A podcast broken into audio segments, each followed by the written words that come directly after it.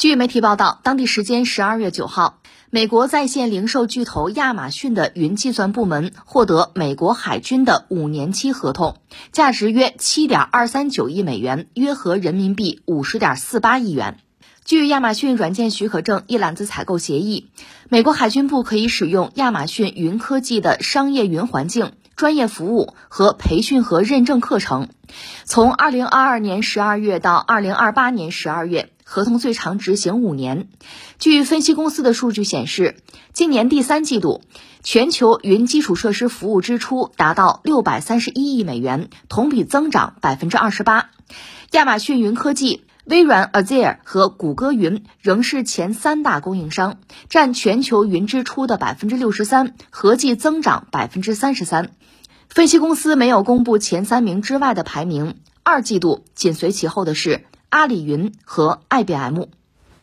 呃，说起云计算这个概念，我们应该不陌生吧？我这么说吧，国内主要的互联网企业，那互联网公司可能都有自己的云计算方面的这个研发，而且有投入有成果。你像什么阿里云、腾讯云什么的，百度云能说出一大堆来。呃，国外尤其美国更是这样，甚至有人开玩笑把。谷歌把亚马逊还有微软这三家叫什么？这三巨头嘛，属于 三座大山，因为他们在全球的云计算这个支出这个领域可能到百分之六十以上，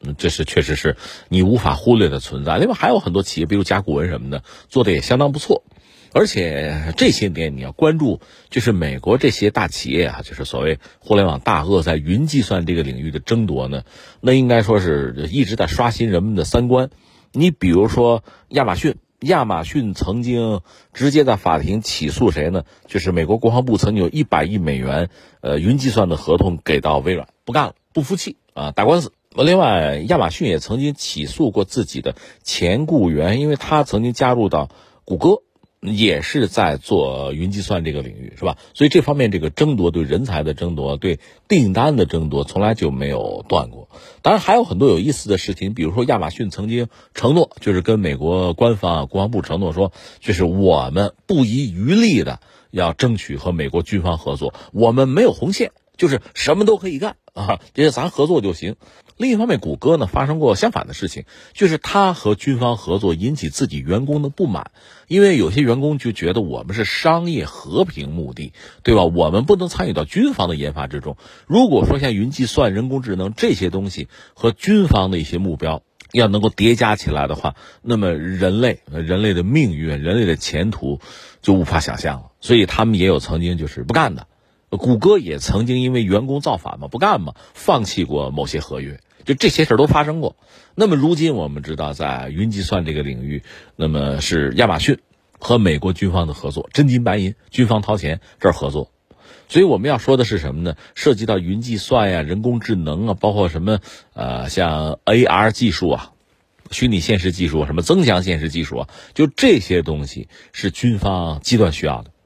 而在这些领域，传统的呃军方、什么军工企业，就这些概念，其实不足以涵盖或者说满足军方的需求了。那就是大量的互联网公司、大量的科技巨头参军入伍，我们加个引号，这似乎会成为一个大潮流。那就是以前我们讲的所谓军和民，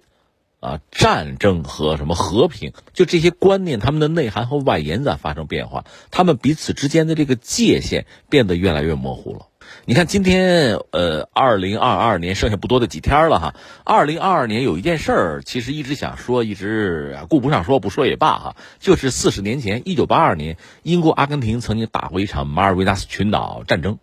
打过一仗啊。四十年前，那么四十年前那一仗呢？那当然我那时候很小，也关注哈啊，懂不懂的也关注。你现在四十年后，今天我们在回望当年的马岛战争。回望我们当时的关注，你会发现已经有了很大的偏移。比如，我们回忆一下，那当年我们可能很关注什么呢？阿根廷空军用法国的超级军旗战斗机搭载的飞鱼导弹啊，反舰导弹攻击了英国的战舰，比如打沉谢菲尔德号哈，这些事情是当时的大热门啊，大家一直在热议。可是你仔细想想，这些事儿不新鲜，甚至在二战期间，就二战后期嘛，德国的那个刀宁二幺七 K。那是一种中型轰炸机，螺旋桨轰炸机啊，它搭载的弗里斯 X，这是纳粹德国搞出来的最初的，其实就是反舰导弹。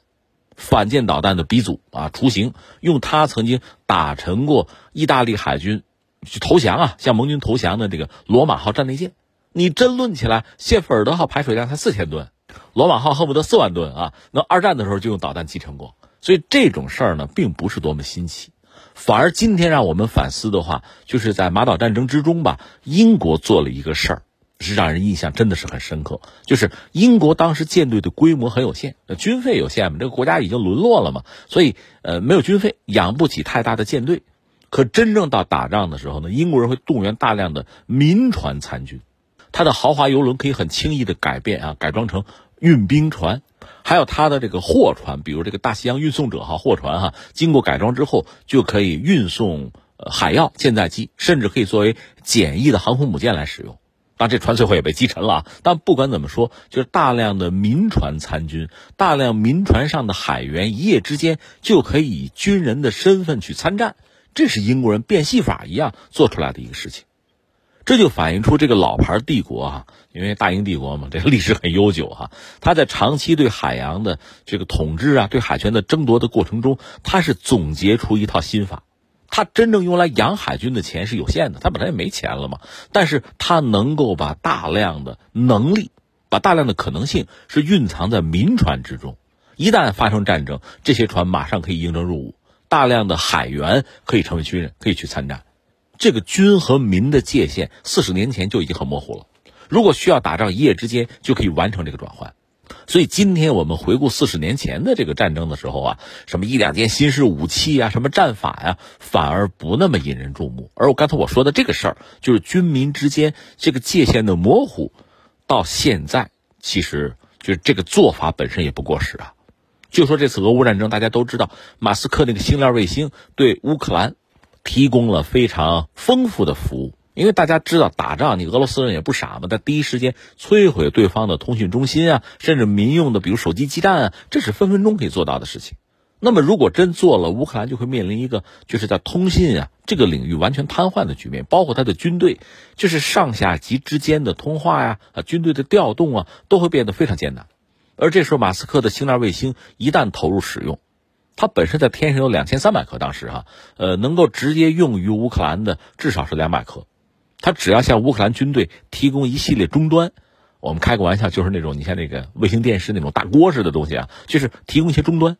就可以保证乌克兰军队的通讯，甚至局部的民用通讯都可以保证的。可是我们知道，马斯克他那个 SpaceX 那是一个私企，啊，妥妥的民间的公司，民间资本吗？他和军队没关系。但是在这个时候，他可以向五角大楼提供服务，可以向乌克兰军方提供服务，他等于已经参战了。而他的参战让俄罗斯其实也措手不及。你说打吧，这些成本很低的小卫星，两三千颗就在天上飞，你打拿什么打？用多少钱？打得过来？打不过来？而且你毕竟攻击的是民用的卫星，这种攻击本身在国际法上是不是讲得通？美国会怎么反应？就总而言之，这是很棘手的难题。其实到现在，我们也没看到俄罗斯方面用什么真抓实干的方式去攻击马斯克的卫星。但是乌克兰打了这将近十个月了，实际上在星链卫星的服务之下受益良多。而且 SpaceX 现在推出星盾，在星链之后推出了星盾，就新一波的这个卫星，新技术啊，新服务，它还在不断的升级，这个确实让人瞠目结舌。这我们只是举了一例，实际上在俄乌战场上，大量的西方公司，你比如人工智能公司，比如人脸识别的公司，它都可以加入战场。它甚至可以让乌克兰的狙击手也好，无人机也好，直接针对俄罗斯军方那些大人物、重点目标，就是将领哈进行攻击。说人脸识别嘛，而这些东西对俄罗斯军力的这个施展啊，俄罗斯军队嗯想打出一个水平来，那受到非常大的遏制。有非常多的坑，这是我们现在看到的这个局面。所以时至今日啊，就高科技领域，军和民有时候已经分不了那么清楚了。我们不是讲翻回来说这个像什么德黑兰小摩托，就是呃伊朗的那个无人机，它用的五十马力的摩托车发动机，我不是查过吗？那东西你要说专利应该是德国的，而且中国下面也有生产。甚至我们可以想，那伊朗人还要什么专利啊？直接弄俩样品自己就模仿就做了。摩托车发动机很简单，甚至我们开个玩笑，小作坊就可以生产出来。然后这种无人机低成本，就可以对敌方形成很大的威胁。它便宜嘛，动不动成百上千架，你怎么拦啊？所以很多民用技术，特别是低成本的，甚至可以忽略不计的啊，这个低廉成本这样的技术一旦参军。加入战团会对整个战场，会对这个战争的形态产生非常复杂的影响。就刚才我们从作战的双方哈，随口举了两个例子，我们就可以看到，这个军民之间，你说融合也好，说这个边界哈模糊不清也好，它确实带来非常巨大的影响。而现在，你像美国的几家企业，谷歌也好啊，微软也好啊，亚马逊也好，其实都在参军。利用自己手头的高新技术和军方展开合作，一方面给自己赢得大量的收益、大量的利润呢，因为这是前无古人的事情啊。另一方面又让美国的军力得以提升，甚至在非常大的、很深远的改变战争的形态。可另一方面，我们也知道，美国甚至还在指责中国，呃，比如说一些民企啊，拿到一些军工的订单，就是军民融合，对这个某些西方的政客还看不惯，还要制裁。可另一方面，他们自己做的。呃，至少是同样的事情，甚至做得更多。那么按说，是不是我们也应该对他们进行制裁，对吧？按照既有的呃国际和战争方面的法律法规，其实这些制裁是应该实施的。但是我们也知道，因为技术的进步，就是军民之间，我们再三讲嘛，它这个界限已经变得非常模糊了。大量的民用技术，特别是民用高技术进入军队，改变着武器系统的特性，改变着战争的形态。这是一个新的，甚至是一个无法遏制，我们必须及早认清的一个趋势。那对我们中国来讲，我们比如说有国安法，我们的公众呢，呃，应该说也受到了基本的涉及到这个国家安全方面的教育。但是那是以前，现在呢，我们要说，在很多领域事态在发生变化，大量的就是民用技术啊、高新技术在进入军队这个范畴、战争这个范畴，这就要求我们的观念要进一步的改变。我们应该对这种趋势有更清醒的认识，做出我们的回应。